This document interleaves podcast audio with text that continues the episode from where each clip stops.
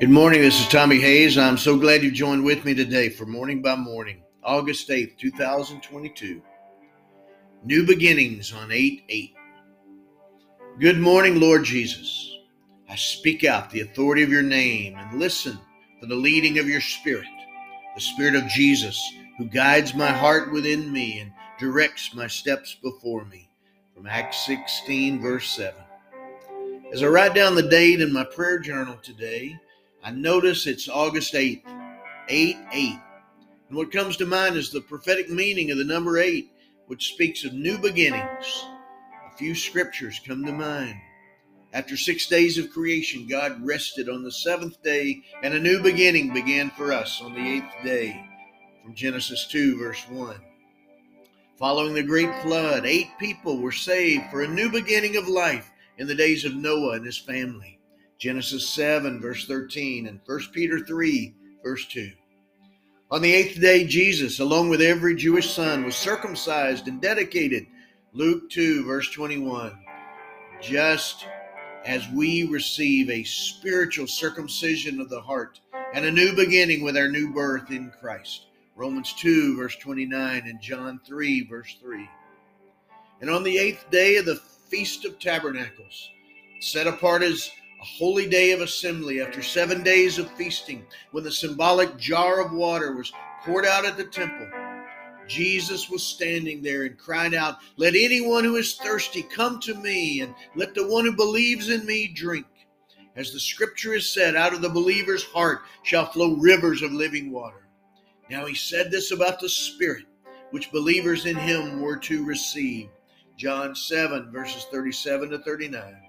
The Holy Spirit in us transforms us for our new beginning in Christ. Romans 8, verse 9. Thank you for the grace of new beginnings. Thank you for your promise. See, I am making all things new. Revelation 21, verse 5. Thank you for the hope you put within us that if anyone is in Christ, there is a new creation. Everything old has passed away. Look, new things have come into being. All this is from God who reconciled us to himself through Christ. 2 Corinthians 5, verse 17.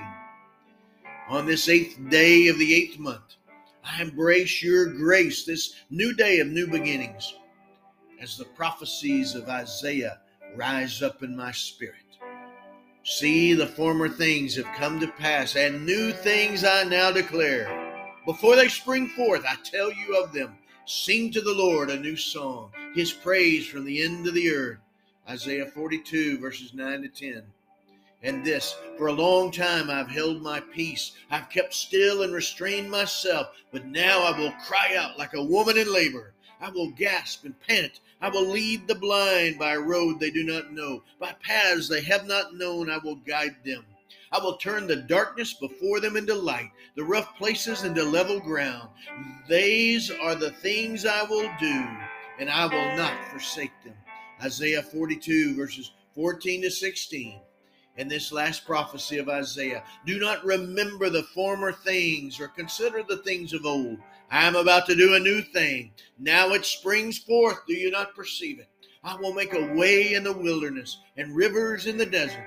The wild animals will honor me, and jackals and the ostriches, for I give water in the wilderness, rivers in the desert, to give drink to my chosen people the people whom I formed for myself, so that they might declare my praise. Isaiah 43, verses 18 to 21. I do declare your praise, my Lord.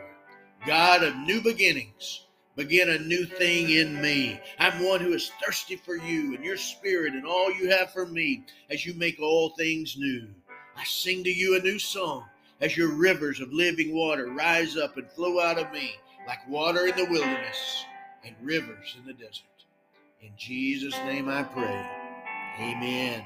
And Father God, in the name of Jesus, by your Holy Spirit, I pray you stir up your living waters in this one. Join it with me in prayer right now, Lord. Give them faith to believe, grace to hope, and the new thing you are doing. Let them perceive it. Let them live, let them live into it.